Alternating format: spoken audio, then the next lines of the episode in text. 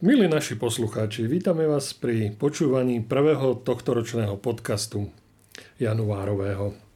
Zdraví vás Pero Lekvet, ktorý sa vždy zabudne predstaviť a Veronika Sebechlebská, knihkupci z Bratislavského Artfora. Čiže sme v starej dobrej zostave. No a keďže e, máme za sebou rok 2022, tak na začiatok by som chcel e, nejakým spôsobom jemne, decentne okomentovať najúspešnejšie tituly, ktoré sa u nás predávali v knihkupectve. Nezačnem od konca, začnem od začiatku, takže hneď titul číslo 1 Slovenské století Pavel Kosatík. To je kniha, ktorú sme aj očakávali, že bude vysoko predajná, čiže vôbec nás to neprekvapilo, že sa dostala na čelo rebríčka Predali sme jej cez 300 kusov, čo je celkom slušné číslo. A ešte stále nejaké máme, takže... A v podstate e, sa tá kniha vlastne stále predáva. A teraz koncom januára bude jej dotlač, takže vo februári bude ešte znovu dostupná pre tých, ktorí si ju ešte nekúpili a mali by o ňu záujem.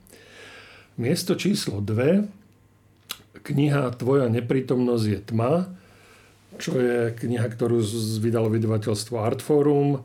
Jej autor je starý známy islandský Stefansson, ktorý bol aj v roku 2022 na Slovensku. Navštívil Pohodu, navštívil aj naše knihkupectvo, podpísal nejaké knihy, takže tí, kto mali šťastie mohli mať alebo získať od neho nejaké podpisy.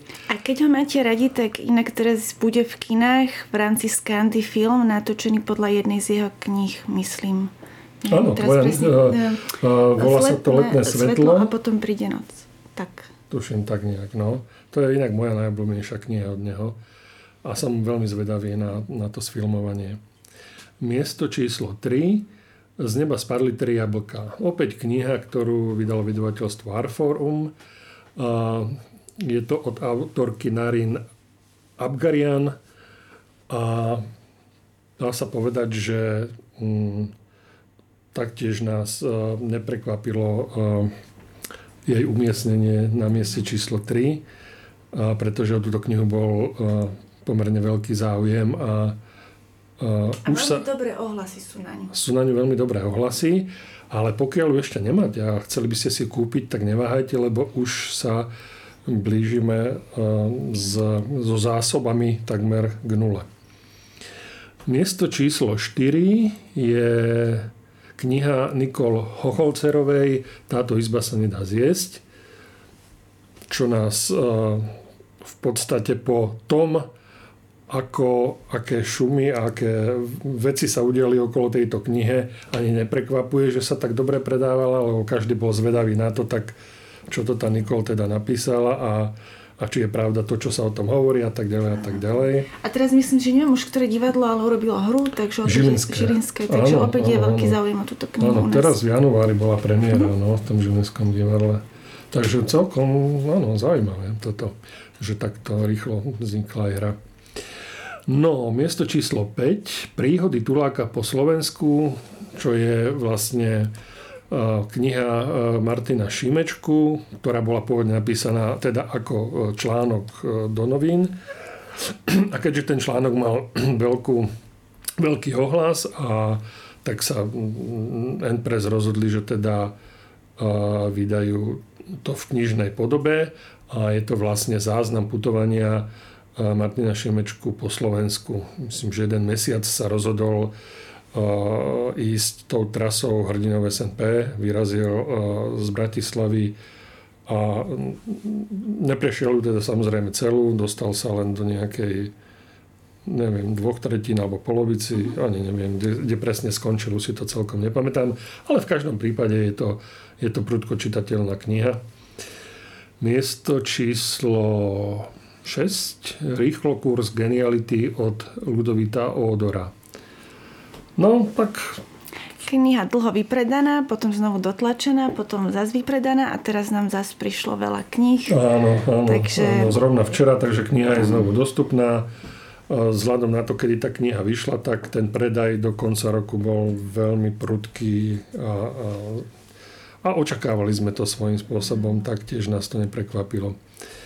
No, potom tam máme dve knihy od Petr, Petra Koupského a sú to stručné dejiny Ukrajiny a stručné dejiny Ruska. A tento autor dokonca navštívil aj Artforum, viedol s ním debatu náš knihkupec a kolega Denis Mačor a aj na základe toho e, tejto návštevy sa tie knihy veľmi dobre predávali. No, potom tu máme e, ďalšiu knihu, ktorá vyšla v koprodukcii Artforum a Konvergencie a je to kniha Hegelova duša a kravy z Wisconsinu čo sú štyri filozofické mm, eseje Alessandra Barika o vzťahu e, hudbe a modernity a, a, neviem. No, ja, proste... o taký, že a čo vlastne o mieste klasickej hudbe v našej spoločnosti. A tak, v každom prípade to nie je normálna beletria, lebo však väčšinou Barika poznáte ano. ako... Nie sú to poviedky a nie sú to, tak. nie to román, ale áno, tak eseisticky poňaté. Áno. Je to taká tenká knižka, ale teda bol o ňu záujem taktiež. No, ďalšia kniha, ktorá sa dobre predávala, už ani nepočítam to poradie, ale to je jedno, e, sú Čierne diery 2. No, ktoré si už nekúpite u nás. No, ktoré sa už bohužiaľ veľmi rýchlo vypredali, takže my sme e, len predali toľko, koľko sa nám podarilo zohnať. No a veľmi rýchlo, veľmi rýchlo sa tá kniha vypredala. Čo konec koncov bol aj prípad prvej knihy Čiernych dier. No, ďalšie, ďalšie miesto je druhá kniha Pavla Kosatíka Slovensko 30 let poté. To sa dalo čakať, že v podstate keď bol záujem o jeho prvú knihu a že navezuje v podstate na slovenské dejiny na tých posledných 30 rokov, tak že bude o to taktiež záujem, čo aj bolo. Tá kniha je stále dostupná a stále sa predáva, takže je tam ešte potenciál, že tie predaje budú celkom zaujímavé. No, potom to máme knihu od Kateřiny Tučkovej Bílá voda, čo je kniha pomerne robustná, hrubá. Akurát včera prišla taká zákaznička, ale dala, že ja hľadám knižočku, ktorá sa volá tuč- e, Bílá voda. A že to nie je knižočka. Hej, Kateřina Tučková na nej pracovala takmer 10 rokov. A teda a zbudzuje dosť veľké kontroverzie tým jej prijatím v Česku. Ona získala nejaké tie ceny Áno. a niekto to kritizuje, že po literárnej stránke to zase nie je také terno. Niekto tvrdí, že ale je to remeselne výborne spracované a tá téma to uniesie. Takže tiež zaujímavá kniha tou kontroverziou, ktorú minimálne v Česku teraz zbudzuje. Áno, a musím povedať, že od Kateřiny Tučkovej sa stále predávajú aj tie jej predchádzajúce knihy Žitkovské bohyne a Vyhnanie Gartišnirch. No, potom tu máme e, knihu, ktorú sme mali ako knihu mesiaca február a je to kniha poviedok Ludmily Ulickej o tele duše. Mm, je to výborná kniha, výborných poviedok. E, mne sa teda ohromne páčili a aj vďaka tomu, že sme ju mali hneď na, na začiatku vo februári ako knihu mesiaca, tak jej predaj bol veľmi dobrý. No, potom tu máme knihu, ktorá vyšla zase ku koncu roku a predávala sa veľmi dobre a to je nový Michel Houellebecq Zničiť ktorú sme teda predávali len v slovenskom preklade, pretože český preklad sa nám nejak na pulty knihkupectiev nedostal. A je to taká zvláštna hulebekovka, neviem ako sa to presne číta, každý to čítame inak. Je zvláštna tým, že, že v tejto knihe autor sa tak odkopal ten svoj romanticizmus, že vôbec to nie je také cynické. Niektorí sa čudujú, niektorí, ktorí ho tak poznajú, vedia, že on to sebe vždy mal, len to ako keby trošku prekrýval. Táto je, fakt je to iná kniha ako tie jeho predošlé, takže ak sa vám tie jeho predošlé nepáčili, tak kľudne po nich siahnite, možno že, možno, že mu prídete na chuť, ale ak sa vám aj páčili, tak skú, skúste tiež, lebo vidíte aj nejakú trošku jeho inú stránku. A osvetlí vám to aj tie jeho predošlé knihy, podľa mňa. A teda zase mm, obsahovo je to pomerne hrubá kniha. Myslím, že zatiaľ jeho najobsiahlejšia, najrozsiahlejšia, čo sa týka počtu strán. No, potom tu máme ďalšieho slovenského autora a je ním Janko Púček a jeho kniha Karpaty, ktorá sa veľmi dobre predávala a ktorá je už bohužiaľ aj vypredaná. No, ešte spomeniem ďalšiu moju obľúbenú knihu poviedok a je to, sú to poviedky od Haruki Murakamiho První osoba jednotného čísla. A tieto poviedky zatiaľ vyšli len v českom preklade, ale už teraz môžem avizovať, že e, vo februári budeme mať knihu mesiaca e, Murakamiho nového, ktorý vyjde v Slovenčine vo vydavateľstve Slovart. A teraz e, v tomto okamihu ťa poprosím o pomoc, lebo som zabudol, ako sa bude volať. Slepá vrba, spiaca žena, alebo naopak. No. Spiaca žena, slepá vrba. No, každopádne jedna z nich. No, máte sa na čo tešiť. A v každom prípade sa k tejto knihe e, v našom februárovom podcaste ešte vrátime. No a ešte, ešte, ešte môžem spomenúť jedno veľké prekvapenie, ktoré tu je. A to je síce e, Šimečková kniha Telesná výchova, ktorá vyšla v roku 2020 a stále sa veľmi dobre predáva odvtedy. To je neuveriteľné. No a potom je tu ešte jedna novinka, ktorá vyšla ku konci, koncu roka a to je Veronika Gogola a UFO nad Bratislavou. A týmto by som uh, taký rebríček najpredávanejších kníh uzavrel. Dobre, môžeme prejsť teda k knihám, ktoré, ktoré... Takto. Ako si teraz hovoril o knihách najpredávanejších a v podstate možno teda podľa našich čitateľov aj najlepších knihách v tomto roku, tak ja keď sa tak pozerám na tú svoju kôpku, hoci sú to knihy, ktoré vyšli buď na decembri alebo v januári, Mnohé z nich sú pre mňa také, že toto je, že by sa vošli do mojej top 5 minulého roka. Mm. Že to ma tak prekvapuje, že ku koncu toho roka naozaj podľa mňa vychádzali silné knihy. Ale začnem knihou, ktorá vyšla v januári a ktorá ja mám taký pocit, že pre mňa bude v tej top 5 tohto roka. Volá sa Elena Lacková, Narodila som sa pod šťastnou hviezdou. Je to mm, príbeh prvej rómskej um, spisovateľky píšucej po romsky, rómskej intelektuálky, aktivistky, myslím prvej, prvej ženy a prvej rómky, ktorá uh, vyštudovala Karlovú univerzitu. Uh, tieto, uh, toto rozprávanie ona bolo nahrávané počas, myslím, 80 rokov jednou pa, pani, volá sa Milena Hušmanová, je to z Česka indologi, indologička a zakladateľka katedry romistiky v Česku. A Uh, tie príbehy táto pani uh, Hubšmanová spracovala do knihy, ktorá v Česku potom vyšla niekedy v 90. rokoch a u nás teraz v Braku vychádza konečne po tých rokoch jej preklad. Konečne hovorím, pretože vlastne Elena Lacková pochádzala zo Slovenska, takže vlastne je to naša rodačka, ale my sme si to tak ako keby nevedeli uvedomiť, alebo nevedeli sme si to vážiť, takže som rada, že Brak urobil takúto vec, že sa do toho pustil. A samozrejme, je to kniha, ktorá sa dá odporučiť ako výborný vhľad do života, do myslenia, cítenia Rómov, do tej histórie vzťahov majoritného a minoritného obyvateľstva na Slovensku podáva taký fakt neskreslený a nes, ne, ne, ne, neumelý pohľad do toho, čo my vidíme len tak zvonka, do, do tradícií rómskej komunity, do ich, do ich problémov, ale zároveň sa to dá odporučiť aj ako výborné čítanie, pretože neviem, ako to docielili, či to je tým spracovaním e, tej pani Ušmanovej, alebo či to takto tá pani Lacková naozaj z fleku rozprávala, ale t- t- tá forma a ako sú tie príbehy podávané, je naozaj literárna a, a každ, e, ten, tá kniha pozostáva z takých krátkých stranu, dve, tri dlhých kapitoliek, ktoré, ktoré, ktorým teda prechádzame jej životom a tie kapitolky majú formu skoro až poviedky. Majú nejaký úvod, majú zápletku, zauzlenie, nejaké tajomno a väčšinou majú aj nejakú pointu, čo ma fascinuje, lebo vlastne keď môžete pracovať len so svojím životom a dokázať to takto vypointovať za každým, to ma, to, to ma veľmi prekvapuje a veľmi ma to teší, že to niekto takto dokáže. A zároveň, čo sa mi strašne na tej knihe, neviem či páči, ale fascinuje ma také, také napätie medzi, medzi obsahom, ktorý by mohol byť veľmi ťaživý, pretože samozrejme ten život nebol ľahký. Príbehy sú častokrát plné chudoby, veľa sa tam umiera, veľakrát sa tam stredávame s chorobou. Takže pani Lacková sa narodila v 21.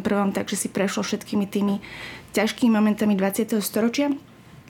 Napriek tomu forma toho rozprávania nie je, nie je ťaživá. Že neťaží to človeka, pretože ona je ako keby veľmi vyrovnaná, alebo aspoň to, z toho rozprávania mi taká vyzerá byť, že nie je to také bolestinské, nie je to také ťaživé na duši, aspoň nie pre mňa, hoci by to mohlo byť. A vlastne toto napätie medzi tou formou a obsahom vo mne vyvoláva taký až surreálny pocit, takže pre mňa, mne sa to číta, ako keby to bolo také magicko-realistické rozprávanie. Takže to sa mi na tej knihe strašne páči a veľmi ju odporúčam. No, tak uh ja siahnem po knihe, ktorú som prečítal e, ešte v decembri, aj keď sme mali hodne práce, ale sem tam sa našiel čas aj na čítanie. No a tá kniha je pomerne útla. Napísal ju Nikolo Amaniti a volá sa Ja a ty. A v podstate je to taký komorný príbeh e, chlapca 13-ročného, teda on je vlastne rozprávačom toho príbehu. Ehm, je to taký mm, samotár, ktorý ehm, má problém nadviazať ehm, vzťahy so svojimi rovesníkmi, najradšej trávi čas sám so sebou a má taký hodne komplikovaný vzťah s vlastnou matkou No, jeho otec uh, je vlastne uh, druhýkrát uh, sa oženil, čiže on má aj nevlastnú sestru, ktorá v tomto príbehu tiež zohrá takú podstatnú úlohu. No, ten príbeh je, vlastne sa odohráva v pivnici, v pivnici domu, v ktorom v ktorom teda býva tento chalanisko, ale celé to také, on no, nahovorí svojej mame, že ide na e, nejaký lyžiarsky zájazd so svojimi spolužiakmi, aby ju ako teda uchlácholil, že konečne si našiel priateľov, ktorí ho pozvali na lyžovačku a všetko je v najlepšom poriadku, čo ho mala jeho mama neskutočnú radosť. A teda išla ho odviesť e, na to stretnutie, ale teraz samozrejme je to všemožné, sa je snažilo zabraniť v tom, aby, aby ho tam vôbec doviezla, pretože tým by všetko prasklo. Nakoniec uh, sa mu to nejak podarilo a teda vystúpil skôr a, a teda uh, odišiel do tej pivnice, kde mal pripravené zásoby, kde hodlal vlastne v tejto pivnici stráviť celý ten týždeň, uh, počas ktorého mal byť na tom lyžiarskom zájazde. Samozrejme, jeho matka mu e, dennodenne telefonovala, dožadovala sa e, rozhovoru s, s tou mamou, e, ktorá tie decka teda viezla tam a chcela teda vedieť, a, ako sa tam veci majú a tak ďalej. On sa stále vyhováral a stále sa snažil všetko zakamuflovať, aby to neprasklo. No a jedného dňa sa stala taká vec, že sa v pivnici objavila tá jeho nevlastná sestra, No a vtedy sa vlastne začali diať také tie veci, že on vtedy ako keby ten príbeh sa tak prelial na, na tú druhú stranu a odvtedy je to vlastne ako keby príbehom tej jeho sestry, ktorá teda mala problém s drogami a on a ona zostala teda s ním v tej pivnici a tam mala tie abstiaky a on bol svetkom, čo všetko sa deje s človekom, ktorý ktorý e, sa rozhodol, e, že ona vtedy bola presvedčená o tom, že s tými drogami musí skončiť a že, e, že sa jej to podarí, pokiaľ on jej v tom pomôže. A on sa snažil teda robiť, čo sa dalo. A, a keď sa spolu lúčili, tak sa mu zaprisahávala, že že s tým prestane, že sa k tomu nevráti, že, že začne žiť normálne a tak ďalej. No a, ale nechcem prezradiť zase tú pointu, že ako to celé dopadlo.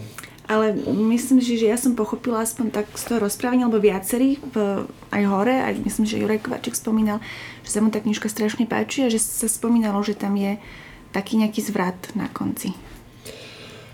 Áno, áno, je, ale nechcem ho prezrádzať. Jasne, však, pretože je to, je to také, možno to bude pre niekoho nečakané, mňa osobne to neprekvapilo, ale na to, ako je to napísané, je to veľmi, veľmi sympatická a čítavá knižka. Také novela skôr. Tak áno, jak ona, koľko to má, však to nemá moc strán, nejakých 96 alebo tak nejak.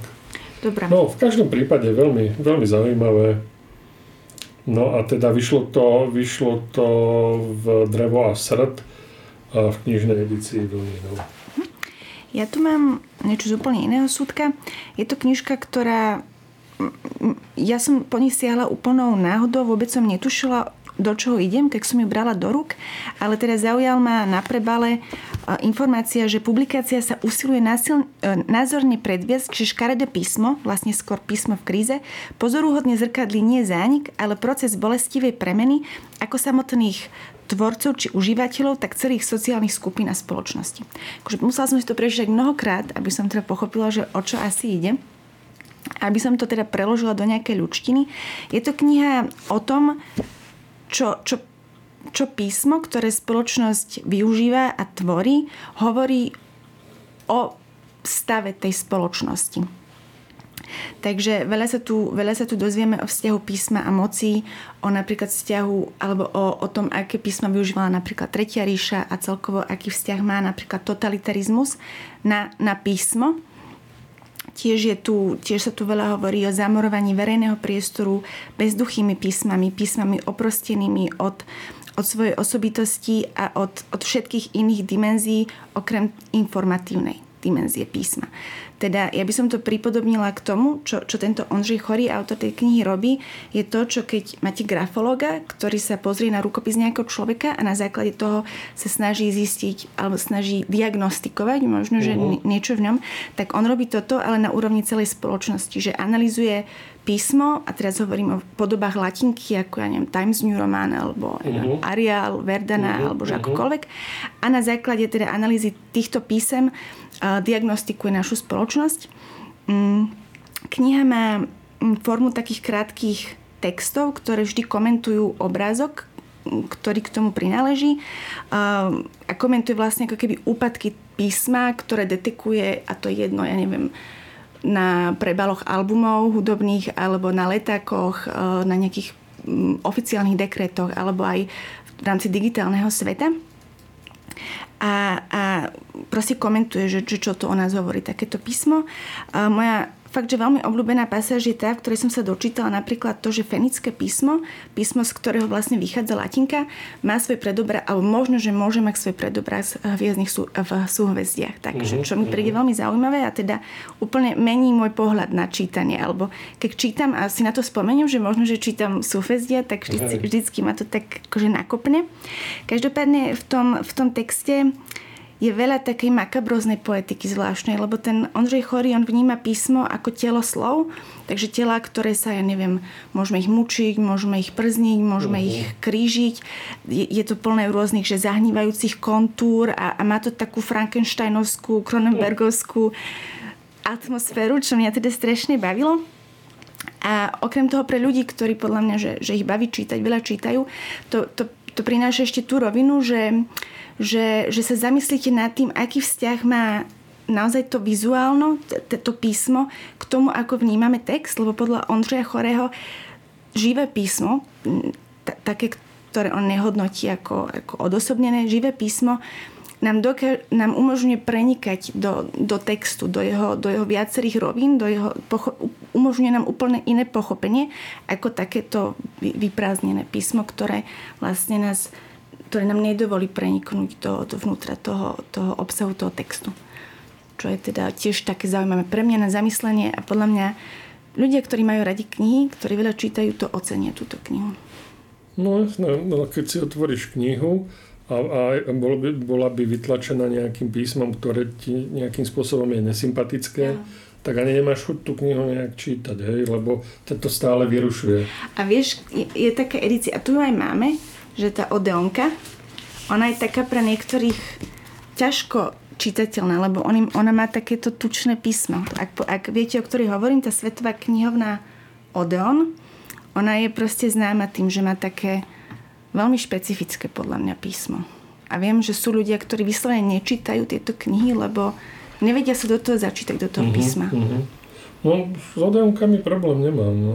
Ale neviem si teraz spomenúť, že uh-huh. takto rýchlo, že, že by ma niečo až tak vyrušovalo, že... Uh-huh. Skôr, skôr to môže sa týkať už tým, že mám, ja neviem, horšie oči, že hej. veľkosti písma, povedzme, keď je príliš malé hej. písmo, tak som hej, z toho taký nervózny, keď čítam ten text, alebo tak. Ano. No, ja som teda siahol po ďalšej knihe. Tá, táto kniha ma veľmi potešila, Petra Uličného poznám uh, dlhé roky a poznám jeho texty hudobné. No a Kali Bagala teraz urobil takú vec, že, že knižne vydal Petrovi Uličnému jeho piesňové texty z rokov 1985 až 2022, čo je pomerne teda rozsiahle obdobie. Jedná sa o 100 piesňových textov.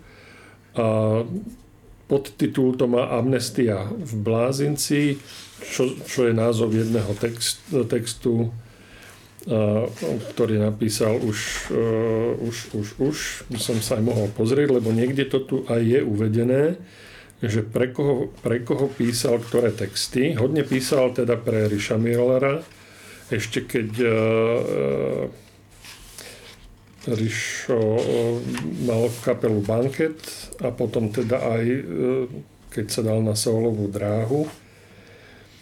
No, um, tieto piesňové texty sú rozdelené na nejaké časti. Prvá má názov Odvážny muž na písacom stroji a sú to piesne z rokov 1985 až 95. Aha, už viem, tuto to vidím. Marian Grexa, Amnestia v Blázinci, to bol rok 1990.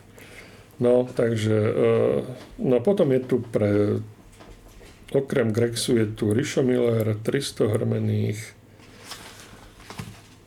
a dokonca aj pre nogu a skrúceného predtým niečo pre Haberu napísal, no. Dokonca Aja, no, som aj zabudol, že taká kapela bola. No, potom sú tu, druhá časť e, sú texty o ženách a pre ženy, spievané ženami. Volá sa to, že vdova po nikom. No a tam napísal pre e, Martu Kubišovu niečo, Beatu Dubasovú, e, Sonia, Alena Čermáková, Bibita, neviem, to vôbec nepoznám. Tieto, tieto texty moc nepoznám.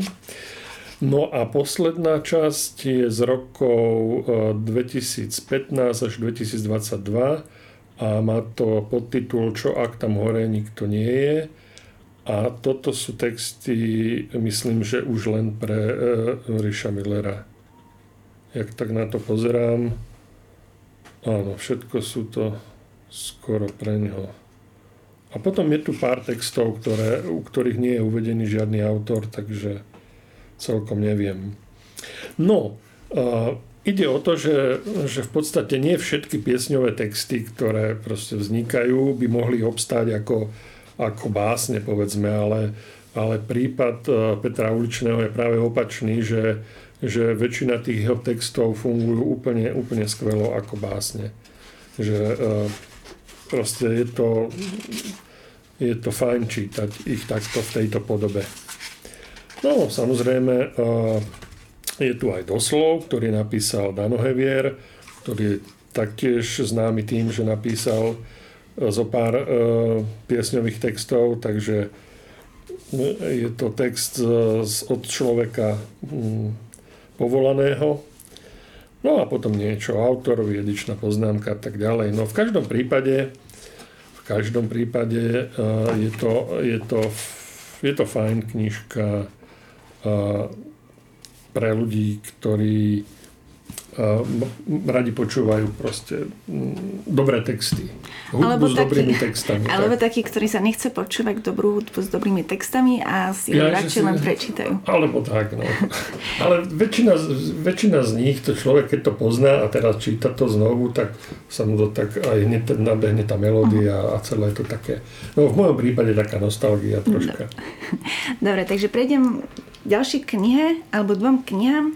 Lebo ja som sa rozhodla, že tu budem robiť malé ang- okienko anglických kníh. Mm. A, a do tohto okienka som si vybrala knihu Jamesa Bridla, a ktorého možno poznáte už aj z jedného slovenského prekladu, ktorý vyšiel asi v roku 2021 v literárnej bašte. Tá kniha sa volá, volala Temný novovek a autor sa v ňom zaoberal umelou inteligenciou, respektíve tým, ako nerozumieme tomu, čo je to umelá inteligencia a aké nebezpečenstva z toho neporozumenia pre nás vyplývajú. A teda snažil sa redefinovať, čo je to umelá inteligencia a snažil sa, aby sme chápali potrebu tej redefinície pre adaptáciu na, na to, čo nás čaká v budúcnosti.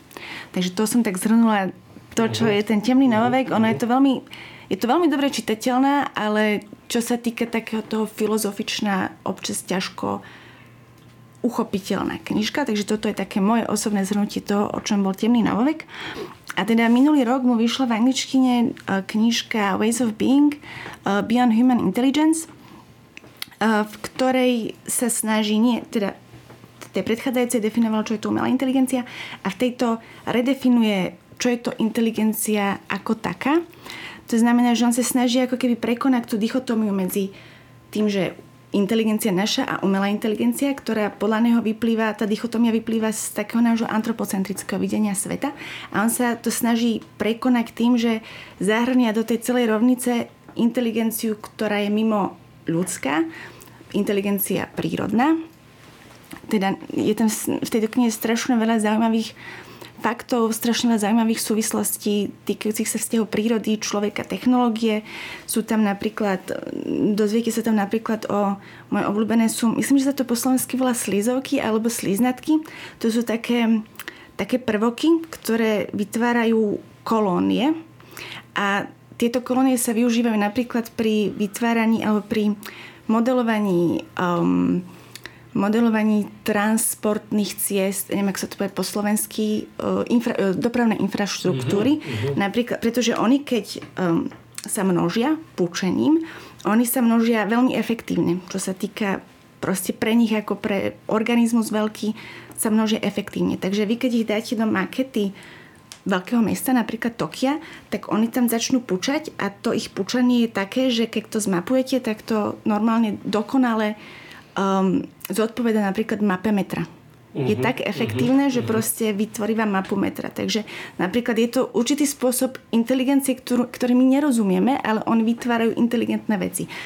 Veľa, sa tu, veľa tu píše o inteligencii rastlín, o komunikácii rastlín, uh-huh. o, o tom, čo sa volá, že Wood Wide Web, teda takéto uh, myceliálne prepojenie hú, hú, húbové, hú, tie, nie sú to korene, ale proste tie mycelia húb, ktoré prerastajú vlastne celou planetou a ktoré vlastne svojím spôsobom vytvárajú takú ako sieť internetovú mhm. lesa mm-hmm. alebo vlastne rastlín.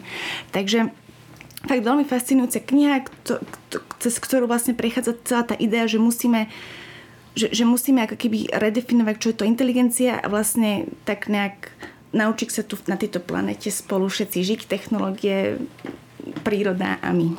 No jasné, čo je to je veľký problém. Áno. No, vyzerá zaujímavé. Tak, ale dúfam, že to, ja chcela by som, aby to niekto preložil do, do slovenčiny alebo aspoň do češtiny, pretože naozaj, že mám, mám ten pocit, že naozaj, ja s, tým, ja, ja s tými knihami častokrát nesúhlasím, alebo mm. proste si myslím, že aha, ja to vidím inak, ale strašne dobre sa nad tým uvažuje. Strašne, strašne veľa zaujímavého mm. sa človek dozvie, ale ako keby nový pohľad to dáva na, na veci. Takže preto mám tá, tieto jeho knihy veľmi bavia. No, tak ja som tentokrát taký stále beletristický, ty skôr naopak, lebo ďalšia kniha, ktorú tu mám, je e, nová kniha Viliama Klimáčka Márnosť. No zaujímavé je na tejto knihe, že tak ako v tom e, Amanity a ty, kde bol teda ten hrdina 13-ročný, tak pri tom Klimačkovi ten si vybral za hlavného hrdinu 15-ročného chlapca, ktorý je zhodou okolností uh, no ona takto, no, je to, aby som najprv povedal to, že o čom, čo to je za, zač, za žáner, hej, tak je to dystopický román, tak aby sme boli teda v obraze, je to dystopický román, ktorý sa však odohráva v roku 1958, čiže vrátime sa späť. A Klimaček si vymyslel takú vec, že existuje v tom roku, proste existuje nejaká Euroazijská únia a Slovensko akože patrí do tejto Euroazijskej únie. No a teda hlavným mestom Slovenska je Nová Bratislava a, a v tejto metropole sa koná výstava Expo 58. No, Slovensko je mm, v tomto období významné tým, e, že sa tu ťaží márnosť, čo je taký e, novoobjavený prvok, nihilium, ktorý v pôde vygenerovali generácie našich predkov a ktorý dal krajine mm, súčasný aj názov, že nihilia. No a, a toto nihilium je vlastne takým poháňačom ekonomiky tejto Euroazijskej únie, na čele a, ktorej a, stojí teda Rusko a v podstate tá únia je riadená priamo z Kremla. No a teda to Euroazijská únia je proste okrem tej nihilie je rozdelená ešte teda na jednotlivé oblasti. Je tam treba České kráľovstvo, e, Republika Hungur, Svetá stolica Polska, Transylvánia, nejaký južný kút, Cyrília, ja neviem čo. No proste e, Klimáček sa hodne bavil, keď písal túto knihu a, a, a vymýšľal si proste všelijaké také srandovné veci, dalo by sa povedať. No a teda ten hrdina tohto, tohto dystopického románu je teda 15-ročný e, chalanisko, ktorý je vlastne synom e, objaviteľa toho Nihilia. No a vlastne celá tá kniha ponúka taký pekný obraz e, totality. Mm-hmm. A my, ktorí sme ešte vyrastali e, v totalitnom režime, e, čo je teda samozrejme aj klimačkov prípad, tak pre inšpiráciu nemusel chodiť ďaleko. No a ale smutné je na tom to, že jasne, ja som tu tiež čítala, že jasné, je mi vždy jasné, že na čo on odkazuje vlastne na, na tú našu minulosť, ale smutné je to, že ono to vlastne stále platí na tú súčasnosť. No tak však totalitné režimy no. stále prekvitajú však, v niektorých my, častiach sveta. Však ale ja som sa tak dúfala tajne, že my žijeme v takej časti sveta, kde by nemuseli prekvitať. No, nemuseli, no. No, je to v každom prípade no, také zaujímavé. Je to také smutné. Ale je to, je to hodne, hodne, hej, hej, také, no, no, je to smutné v podstate, lebo ten ten obraz a život v tej totalite, to je teda tragédia ťažká. No a ide o to, že tento chalanisko e, po určitých peripetiách sa rozhodne, e, že z tejto nihilie sa pokusí teda zdrhnúť. No a či sa mu to vlastne podarí, ako to celé dopadne, tak to sa dozviete, keď si knihu Márnosť prečítate, lebo samozrejme vám neprezradím pointu tejto knihy. Dobre, ja mám niečo trošku optimistickejšie, respektíve nie optimistické, ale nie také ťaživé, lebo to je z úplne inej časti sveta. Konkrétne sú to príbehy z New Yorku prvej polovice 20. storočia. Mm, napísal ich Joseph Mitchell, vydalo nakladateľstvo Opus a volajú sa, že nekrolog jeden najlepší. Joseph Mitchell bol legenda New Yorkeru, tej prvej polovici 20. rokov. A písal pre nich také tie, ono sa to volá, feature stories, také dlhé reportáže, ktoré teda sa zaoberali väčšinou životom v New Yorku a väčšinou takými ako nie, že dnom spoločnosti, ale okrajom spoločnosti.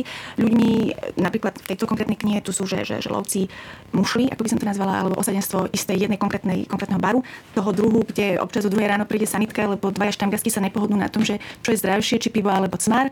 Um, alebo je tu napríklad sú tu, je, je, je tu príbeh z, z, z, života, alebo teda z klubu hluchonemých. Áno, to som začal čítať. Áno. Aj, je to, a je to, je to, áno, všetky sú takéto. Alebo hneď potom nasleduje, že, že príbeh človeka, ktorý on založil uh, ligu proti, v češtine to, že kleti, alebo teda ligu proti nadávaní uh-huh. a on ako keby jeho životným cieľom sa v určitom, on tak prozrel v určitom momente svojho života a jeho životným cieľom sa stalo neviem, ak sa poslansky, vymýtenie nadávania zo sveta.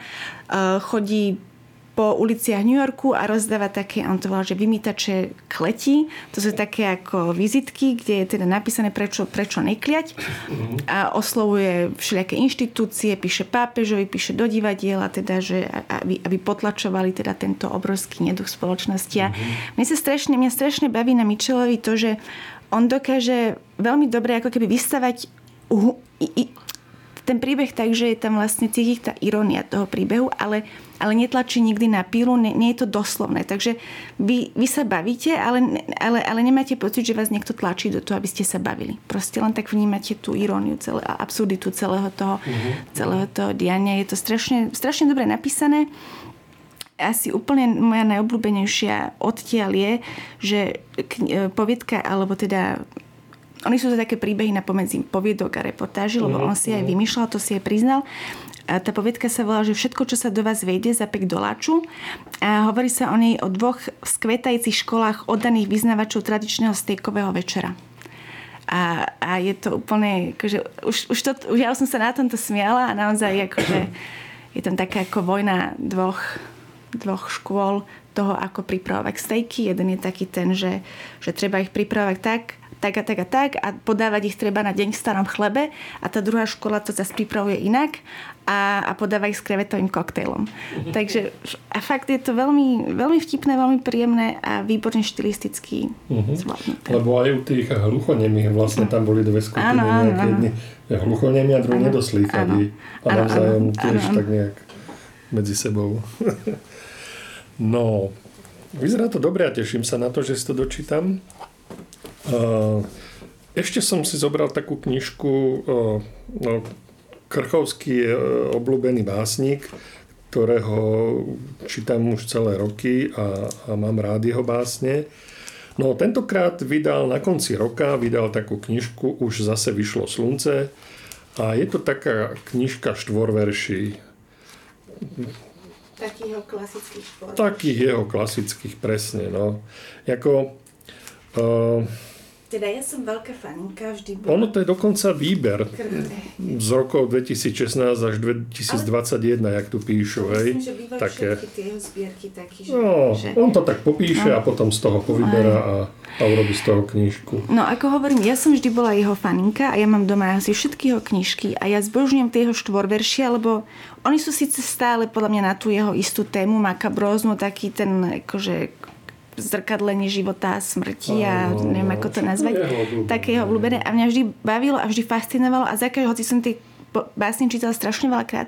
Vždy ma fascinovalo, ako on dokáže v tom štvorverši ako keby zvrtnúť ten uhol pohľadu a ako keby vás prekvapiť. A ja aj keď viem, čo bude následovať, aj tak ma to vždycky tak, tak sa zvrtnem s ním. Ale neviem, prečo táto knižka na mňa nezafungovala a nezvrtával ma už Krchovský. Uh-huh. Neviem, či je to mnou, alebo to knižkou, ale toto je...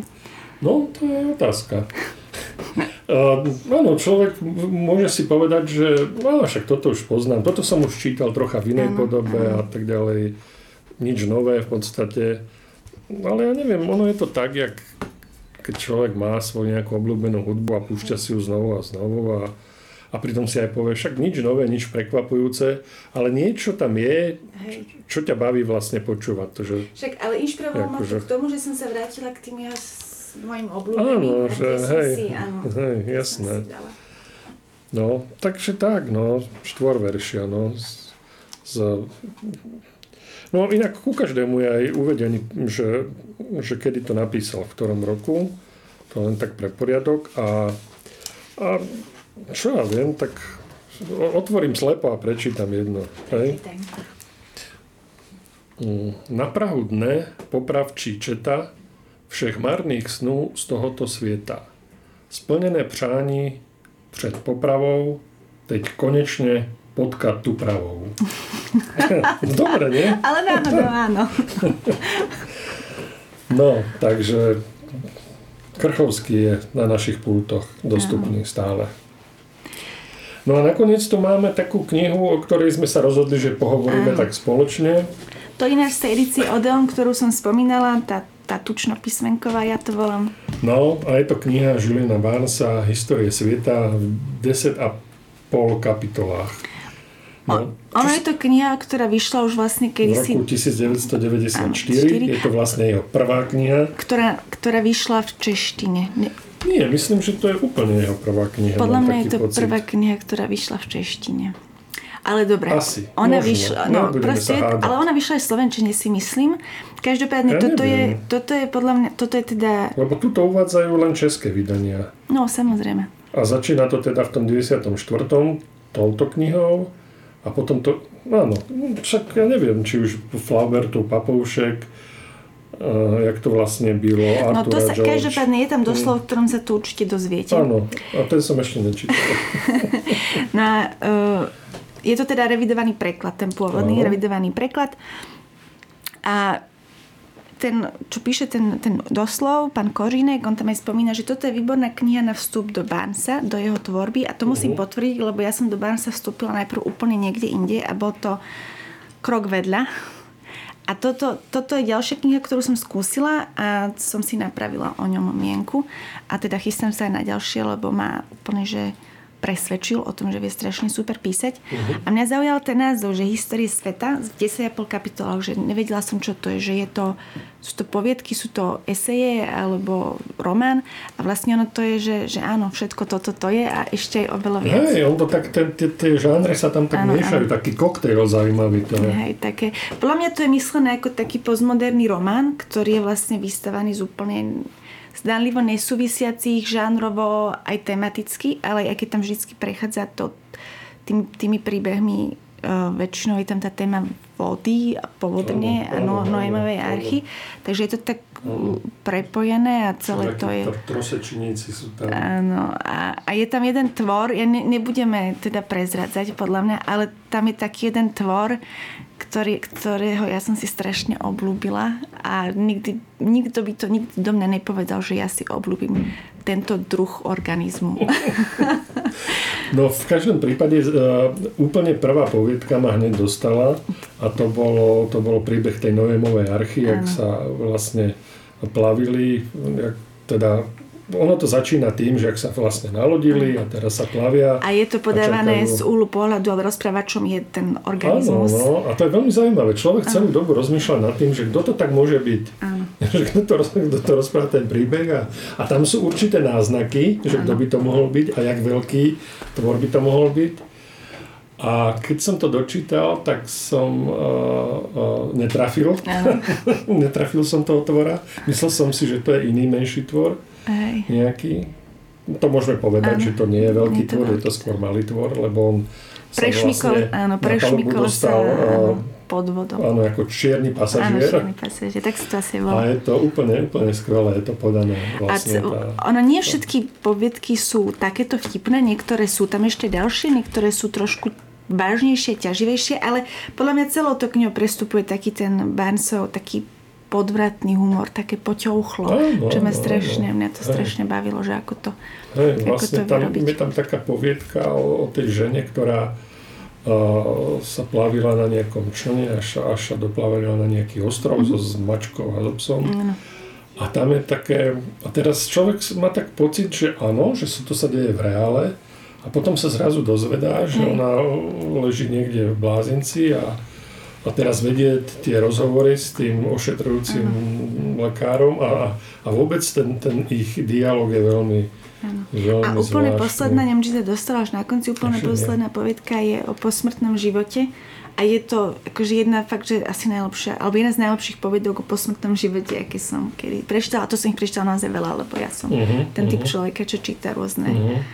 Mne sa ešte páčila taká poviedka uh, o takých výletníkoch, ktorí išli na mm, výlet, teda takú plavbu Aha. nejakú a, a, a teda je tam, je tam uh, rozprávačom alebo teda hrdinom to, tej poviedky je, je nejaký teraz neviem, či to bol nejaký profesor alebo kto, a mal tam nejaké prednášky o, o histórii vlastne. On je taký popularizátor histórie. Áno, áno, lebo vlastne sa plavili áno. tam niekde v, tom, v tých gréckých moriach a on tam rozprával o, o, o tých ostrovoch a o tej histórii a tak ďalej. No a proste jedného dňa tam vtrhli teroristické komando a, a, a začali sa diať veci veľmi zvláštne. Tá bola, to je moja najmenej obľúbená, neviem povídka z tej no, knihy. Taká bola je taká, taká drsná. Drsná, ale no, taká no ťaživá. Drsná. Ale napríklad drsná a ťaživá je podľa mňa aj tá o tej, čo sa ba, ba, plavili na tej plti, tá, čo, o, o, o tom, Aha, čo som, ja to tu mám, ja to tu mám napísané, ja som si to našla, že Gary Coltov obraz Plť medúzy a je to taká esej o tom vlastne, o tom obraze, ano. ale a, a je to akože to, tam sa diali strašné veci na tej pleti, ale zároveň je to strašne, do, ja neviem, taká, tiež bola vtipná svojím spôsobom, Hej, podľa mňa tá to je dobre vidieť, uh, jak sa najprv to rozprávanie ano proste posúva ano, úplne tej, iným smerom. Áno, a vlastne to, najprv je to po, rozprávanie o tých, o tých pltníkoch, alebo ako to nazvať, a ono sa to, sa ono sa to potom tak nejak akože postupne mení do tej eseje a je to výborne napísané. A myslím si, že, že tým by sme mohli aj skončiť.